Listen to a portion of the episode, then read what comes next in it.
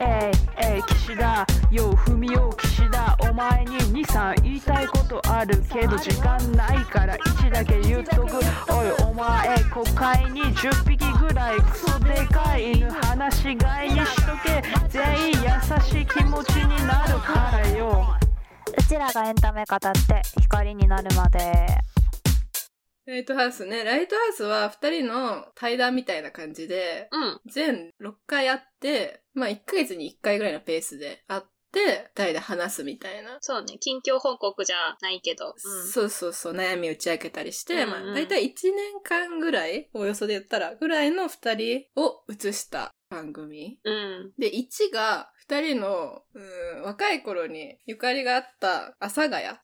のカフェで始まるんだよね。中央線沿いにね、二人とも住んでくすぶっていた時期があるねっていう。うんうんなんか昔の話を、未来がないと思ってた時期の話をするところから始まる。なんかギギラギラじゃないけどさ、うんうん。なんかしでかしてやるぞ、みたいな。と思いながらも、全然できない自分。うん。若者の悩み相談みたいなの入るじゃん。入る入る。で、なんか、未来に希望がないみたいな。夢がないみたいな。言ってたね。ことに対してなんかあんまり二人がさ、実感がない、うんなさそうだったのが、あー時代、時代だなって思ったんそうだけそど。う、そこふ、うんあんま触れないんだなって思っうて。んうんうだんから私たちはそれをすごい感じてるから。うん、世代的にはね。そうそうそう。うん。けど、あ、世代違うんだっていう気づき、気づ 急にき、ね知ってるんだけど、あ、うんこの人たちって未来への絶望感ってうちらよりはないんだな、みたいな。うんうん。いや、その個人としての絶望はあったと思うよ。うんうん俺の人生未来ないみたいな。うんうん。あったけど、なんか、私たちの世代が感じてるのってもう、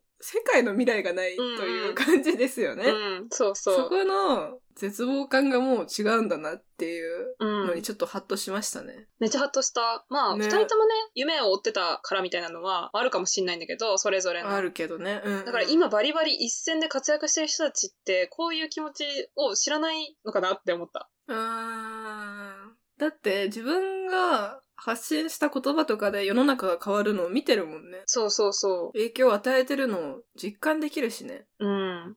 そこは結構なんか、あそうなんだって、うん、あんまり二人に対して思ったことがなかったから、確かにそうなんだよし。新鮮な感情だった。うん。うん。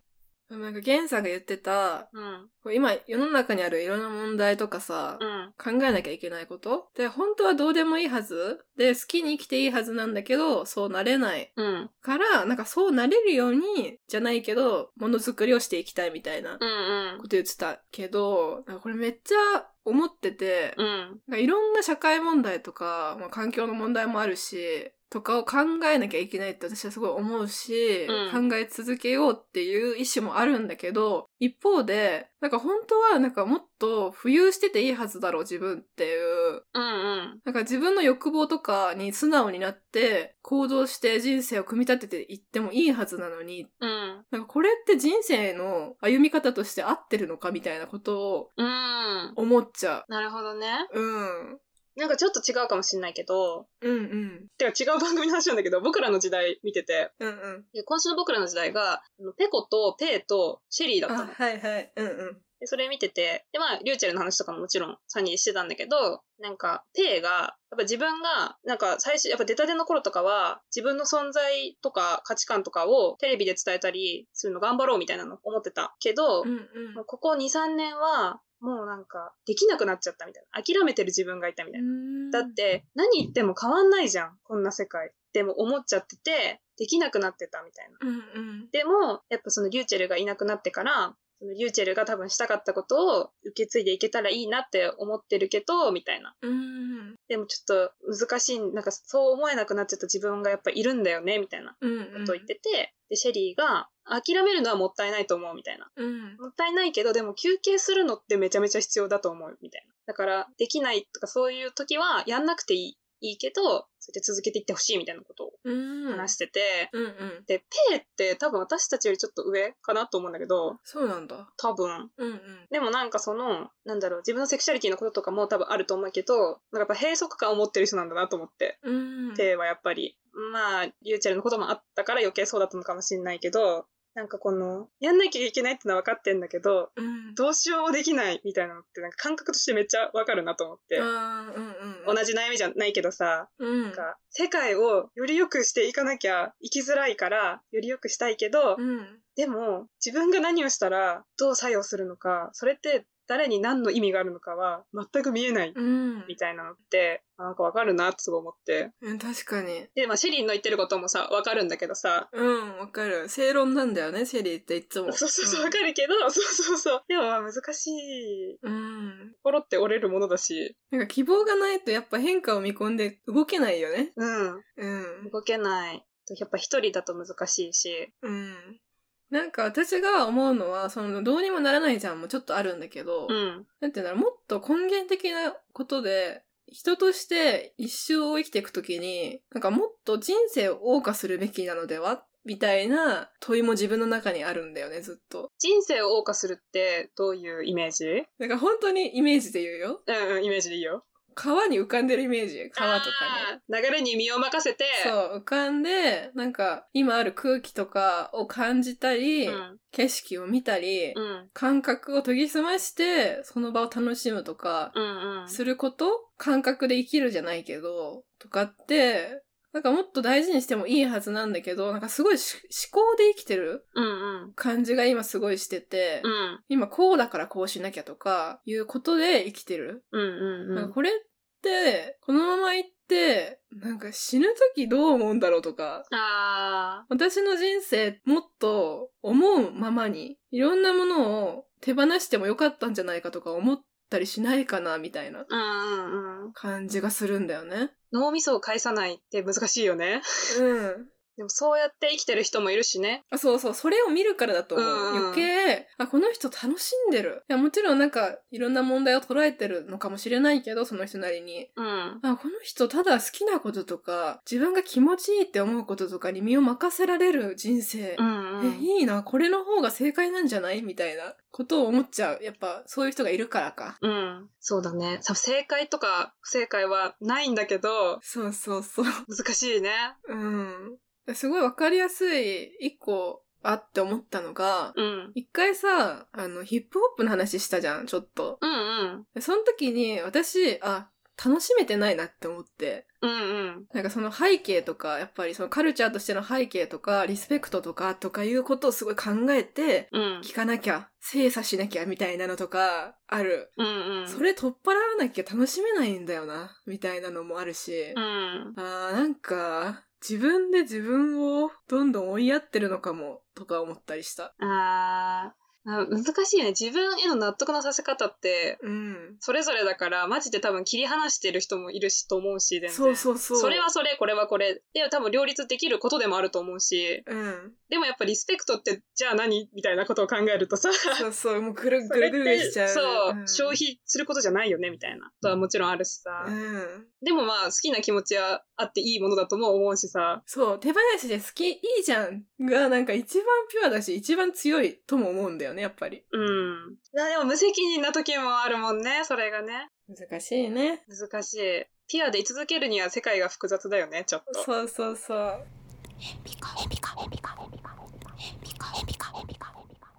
で、2位は、虎ノ門のね、ペントハウス。一泊200万のペント ハウス。金かかってんな、ネットフリッ予クス。算の使い方はおかしいだろお。かしいだろ、分配しろよ。はい、誰にって感じですけど。はい。で、お話しするから、まあ、最初はね、遊んでる奴らへの恨みが出てたりもしてたけど、港区、西麻布で遊んでる奴らのね、うん。おかしくなるよねっていうね、その春日の話とかもして。大抵何かやらかすよねっそうそうそうて言ってたけど。あ。そうだよね。芸能界っていうのに入っていって、うん。馴染まない二人だと思うから、そうだね。本質的にはそういうところって。集団の中で、こう、異質な人として生きてる二人、うんうん。なんか、異端になると人間って死んでしまうよね、みたいな話してたじゃん。うんうん人間って社会的な生き物だから、うん。うん。集団の中でどう協調性を持って生きていくかみたいなところがないと、まあ昔は死んでたよねみたいな。うんうんまあ今でもそういうところはある、国はあるけど、っうん。ていう話をしてた時に、私、福田村事件のことを思い出して、うん。福田村事件見ながら、いや、こんなこと思うのも違うだろうって思うんだけど、うん。私があの場にいたら、私死んでたなって思ったの。ああ、マジョリティ側に立てないからってこと立てないなって。うん。なんか、その流れに乗れないし、傍観もできないし、うん。きっと集団に殺されるだろうな って、今だから生きてるけど、みたいなことを思ったんだよね。そうだね。集団って苦手ですね。苦手だよね。やっぱ4人までなんだよな。そうだね。でもなんか私4人もきつくなってきて、もうね、2人。 ごめん、2人。本当に2人いがや、い一番いいよ。一番いいよ、2人がもちろん。うんあ確かに4人ってなるとちょっと団体感は出ちゃう。別れちゃうし。でも3人も3人で、まあ2人、11がいいなって。そうだね。運転席と助手席ぐらいがいいんだよ、だから。そう、後部席に1人残したくないし、別に。そうそうそう。 11で隣り合わせがいいんだけど、うんそうだね。だって、イホリも別に集団に馴染んできた人じゃないもんね。そもそも。なんか自分容量がいいから、うん。やろうと思えばできるみたいな場所にいたんだけど、うん振り返ると、小中高、大学、専門、すべて一人だったなって思って、うん。クラスの一員になってる瞬間、一回もなかったなって思って、うん。なんか、私もその、なんだろう。入っていた集団に対する愛着ってマジでなくて。 あ、そうなんだ。なんかうまいことやってたんだよね、私から見ると、うちは。愛好心。だから別に嫌い、なんかみんなのこと嫌いじゃなかったから、全然、うんうん。そういう面で、あ、この人嫌だな、みたいな苦しさはなかったんだけど、うん。集団で居続けることとか、なんか単純に言うと、例えば打ち上げで、クラスみんなで、なんか、シェイキーズ行くとか、すごい好きじゃなかったの。もうや嫌だったの、ああいううのん。それよりは、なんか、ほんと2、3人のことを遊んでる方が、やっぱり心的には楽だったし、みたいなのはあるな。うん。大学のサークルは結構好きだったんだけど、それはなんか、集団じゃなかったからなの。なんか、個人が集まってたから、すごい楽だったんだけど、えー、やっぱ中高とは、まあ違うじゃん。そ、そこまで画が出せないからみんな。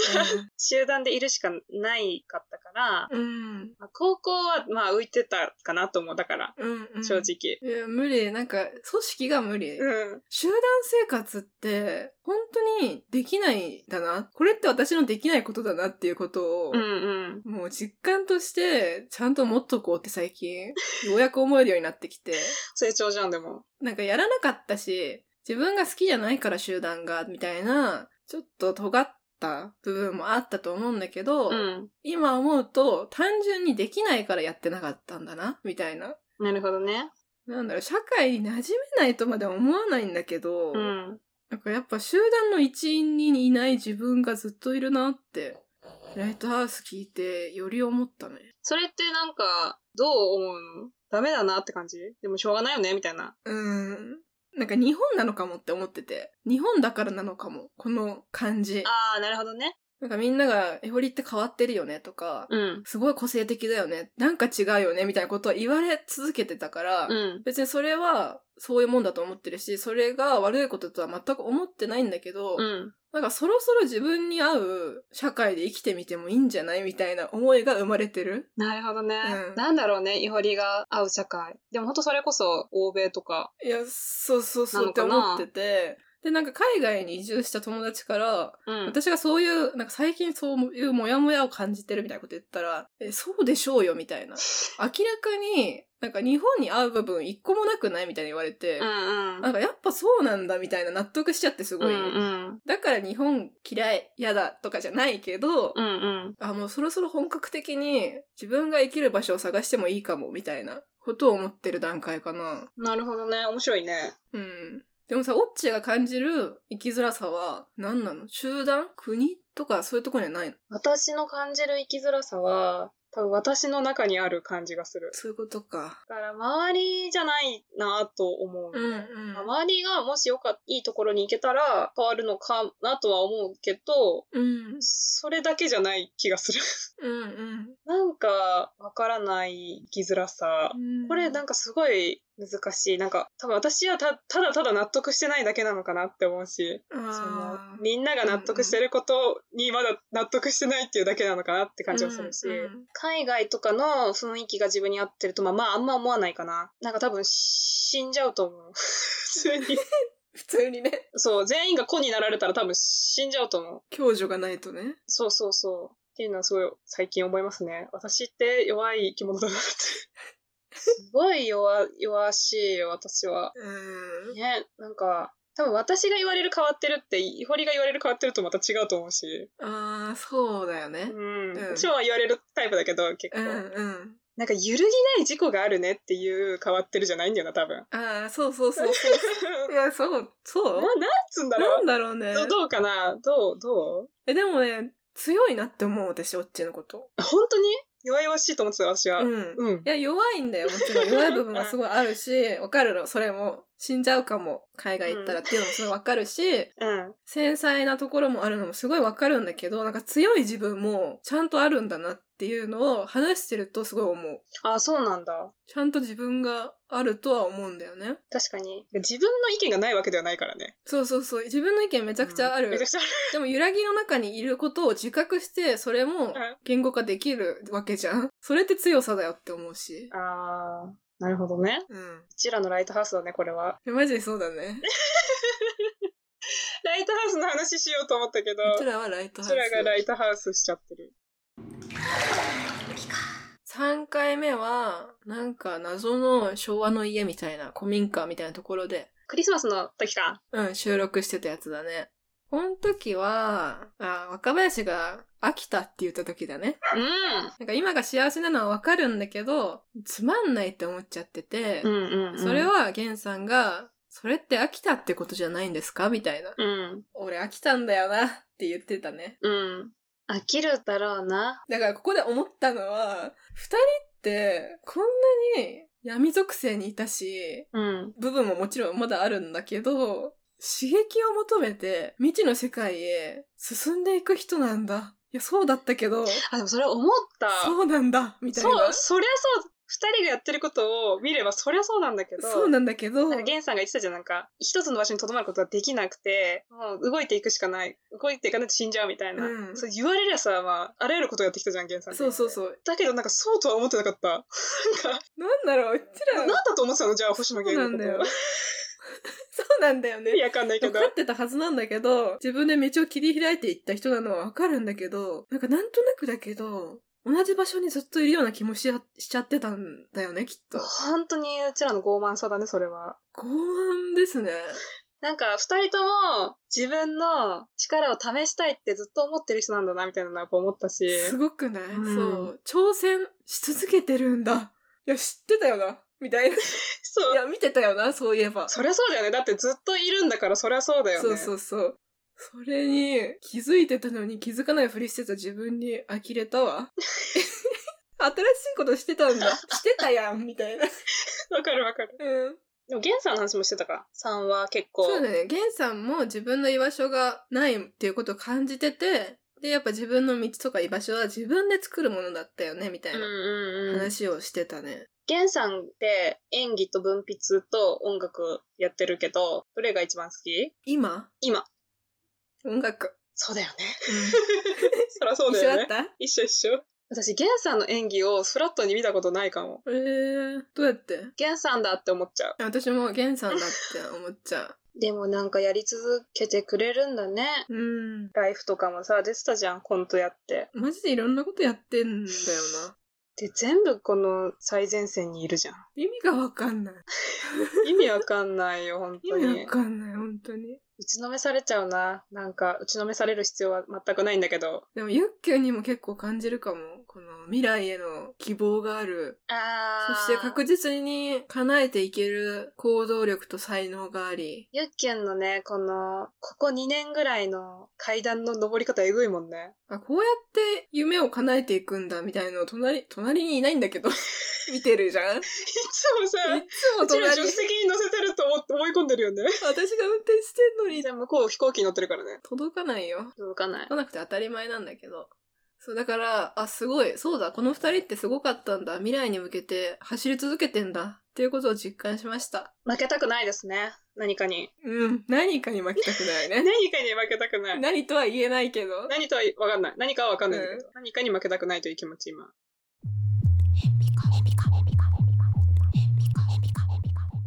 で次、4回目が、サプライズライブ、うん有観客で、2人が来るってことは知らせないで、なんかの収録だっつって、お客さんを入れて、で2人でお話をするっていう回でしたが、私これ応募しました。え、したのはい、外れました。佐は久間さんが。い。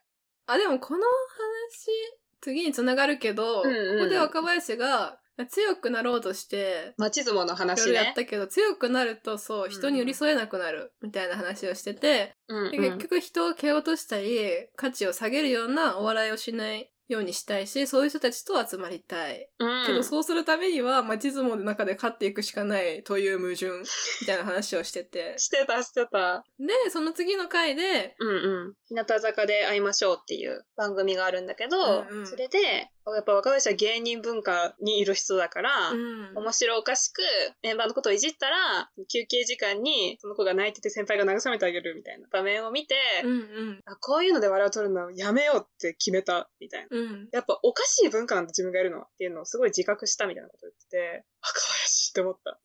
若林さんって思って。それを思って、表舞台に立ってくれてるんだ。ありがて。そう。傷つける笑いはやっぱり嫌だって言ってくれるんだ、ちゃんと。そう。嬉しい。こんな芸人のさ、トップにいる人がさ、言ってくれるんだっていうね、そうそうそう。嬉しさ。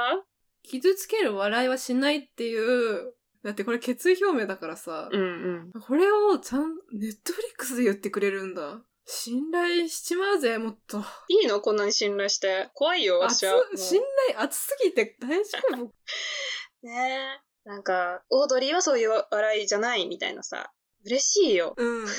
ただただ、え嬉しい、嬉しいって思った。やっぱ芸人のこと好きだけど、うんそこに対するなんか、どうしたらいいのかわからない気持ちってあったから、嬉しい。だこかうやって言ってくれる人がいるんだ、みたいな。それが若林なんだ、みたいなさ。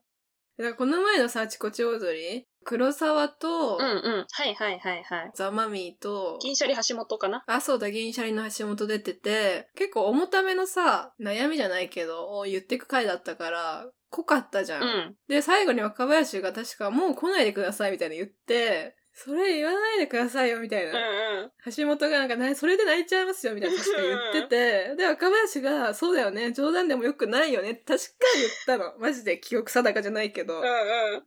若林って、冗談でも言っちゃいけないって、もうお笑いじゃないのに、言ってくれるんだっていうね。いいよね、この、まあ、みんな芸人だからさ、なんかちょっとやっぱ笑いどころは作りつつも本音で話すことができる人たちうんうのん持ってき方はやっぱ、おーって思いながら見てた。ねえ、うん。やっぱね、あちこち続いてほしいんですよ、私は。そうだね。続くと思うんですけど続くと思うよ。思うんですけど。やっぱ振りとかオチとかもいらないから、ただ思ったことを教えてくれたら嬉しい、みんなが。うんうん。なんかさ、感動させよう、笑わせよう、みたいなのな、そこに向かっていくんだけど、やっぱ人を大事にしてほしいって思ってしまうから、ん。そこにいる人が、やっぱり傷ついてほしくないっていうのは、こちら側も思うところではあるよ ね。みんなで幸せになってほしい。そう、それじただ、ゃダメなの傷つけないとダメなんかライトハウスでもさ、やっぱ若林はさ、なんかちょこちょこさ、笑いどころを作って、作る立場にいるけどさ、そうそうそう。源さんはさ、そういうテンポで生きてないからさ、多分。うんうん。全部こう受け止めてさ、うん。ほんとなんか自分の言葉で返す人なんだなってすごい改めて思い、思った。紳士だな。そう。なんか乗らない紳士人だ乗らない誠実さ、優しさみたいなのがめちゃめちゃ感じるなって思って。そう、若林って芸人なんだって思った。 めっちゃ、ま、回すというか、うん。番組として面白くなるようにみたいなこと考えて喋っててすごいなって。成立させるそうそうそ人う。なんだな、みたいなね。二人の凄さをより知る。うん。別にすごい似てる二人ではないじゃん。うん。うん。でもなんか、やっぱ聞く気があるから二人とも多分。単純に相手の話を。会話をできる二人だよね。そう。やっぱ大事ですよね、話すのって。本大事。当に。エンピカで、最後6回目が海辺のカフェ。はいはい。ドライブで行き着いた先の海辺でお話しするっていうね。うん。まあ未来の話をしてたけど、若林が結構晴れたって感じだったよね。視点が晴れたみたいいな。やーもう、若林の変化を見るのが楽しかったかもね。6回を。楽しかったね。源さんは結構聞き役っていう印象だっそうた。ね。てか、源さんの方がなんか多分先にいた。そうなのよ。分かってたって感じじゃないでもそうなのよ。うん。そうなんだよ、多分。そうなんだよ。そういう人なんだよ、本当に。初期、初期ってなんだよって感じだけど、うんうんソロ活動始めた時とかはあんまり感じてなかった、なんだろう。若林は利他的なって言ってたけど、源さんの曲に対して。うんなんうかん。隣人愛みたいなことを感じるようにすごいなってきて、うん。それは見えてる部分、視野、全然違うだろうな、みたいな、源さんは。うん。本当に広い視点、視野で物事を見て、愛し、愛され。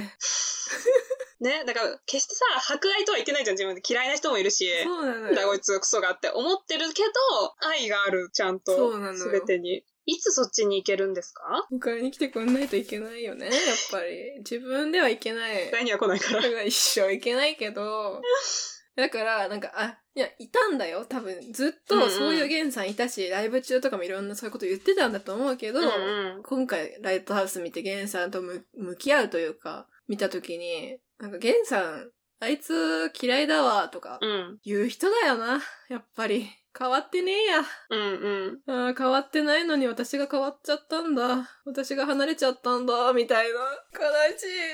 いや、わかんない。こう、衛生的なことかもよ。こ、いうやお互いに回ってて、うん。ただ今ちょっと一番離れてる直線上にいるけど、もしかしたら近づくかも、そのうち。 50年後ぐらいに近づくかもしれない。そうそで、なんかしんどいこと今のしんどいことう。うん。も、もう人生の伏線として考えると楽しくなることもあるよね、みたいに言ってたじゃ。うんん私結構これ分かって、うんなんかやっちゃったなとか、まあ字もそうだけど、うん。うん。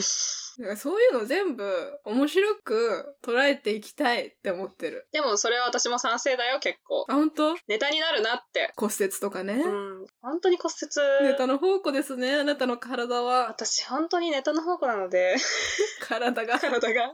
やっぱしょうもない、しょうもないんだよ。うんなんかその客観的に見たらやっぱしょうもないことがたくさんある自分の中で大きくても。うん。でもそれって、なんかその消化の仕方によっては糧になるよなって、うんそらもちろんそうだよねって、うんやっぱそこが芸人の好きなところだし、私は。うんどんな過去があっても笑いに変えられるところが芸人のすごい好きなところ。うん。ちょっとでもね、できたらいいよね、自分でも。なんか、ぬいぐるみを喋る人優しいの回で話したかな。うんなんか辛いことをそのまま辛いっていうのは辛すぎるみたいあなあ、ああ、ああ、そうかも。話をしたけど、うん。あじゃあ、辛いことを辛いっていう感情のまま誰かに伝えたり表現できること、うん。まあ、それはできたら軽くなるとかはあるかもしれないけど、うん別にできなくてもできないままでも全然いいよな、みたいな。うんうん。変換して笑いに変えたり、まあ、怒りに変えたり、うん。生きる術だよな、普通に。別にいいよな、みたいな感じで思う。うんうん、そうだね。なんか、ゲンさんとかはそれがとても上手な人なんだろうな。アウトプットの術がすごくある人だから。そうだね。今回も、なんか、ゲンさんがライトハウス全体で話してたことより、多分作った音楽の方がすごい雄弁に語ってる感じはしたから、うんうん。自分で飲み込んで解釈して出すのがゲンさんのコミュニケーションであり、才能であり、なんか一番うちらに届くことなんだなと、など思いました。など、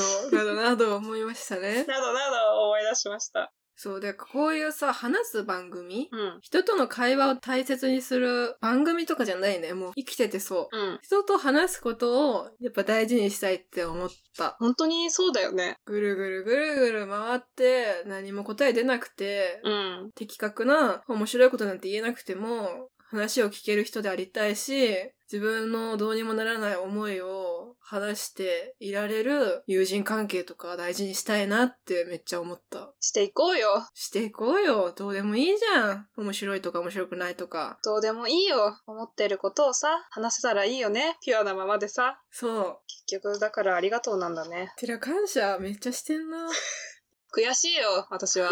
わけもわからず、やっぱり。悔しいうん、なんかやっぱり、あ、この3人ってトップクリエイターなんだったな、とも思ったし。知ってたけど。知ってたそけど、うだったんだ改めてこう思わされちゃったな。そう。確認作業をさせられた感じもあった し。そう、救われた気持ちももちろんあるんだけど、でもじゃあうちらは何ができるかしら、そうも思いました。 そうね。光になるか。やっぱそういうことなんだか。そう、概念的なものになるしかない な。物体じゃなくて。そうだね。ライトハウスまではちょっと言い切れない。うん。 光、ライト。ライト。漂ってるかもしれない。空にずっとあるのかもしれない。消えかけてるのかもしれない。わかんないよ。でも光。このポッドキャストを通して、このタイトルの意味を自分でもう一回探していくっていう旅路ですかね。これがうちらのライトハウス。 そうなの乗乗っっかるなよ、そこは。かる。すごい。乗っかっちゃった。4人目になれるかな乗っ。か いや、なんかすごい、すごいでした、すごいでしたよ。クソムカつくわ、でも。やっぱムカつくわって思っちゃう自分もいます。なんかさ、最後にさ、岡林がさ、源さんに、源さんにはこのまま漂っててほしい、みたいなこと言ったじゃん。 うん。いやいやいや、それ私が細野晴臣に思ったやつや ん。わかんねえよ、その、そのスライドできんの、それ。私が細野晴臣に思ったことを、うん若林源さんに思ってんのじゃあ源さんって細野晴臣、急にすごいのすごすぎんじゃん。じゃあもう伏線回収じゃん。回収じゃん。そのハウスってこと細野ハウス じゃん。春帯に帰結してくんだね、じゃあ。いや結局好きなものそうにです帰よ結してくんだ、弦は。始まりも細野晴臣で、行き着く先も細野晴臣なんじゃないありがとうね、じゃあ。じゃあありがとう。応援してるよ。私のできる限りで。うん、遠くから応援することになると思います、これからも。はい。光っててください。はい、そこにいてください。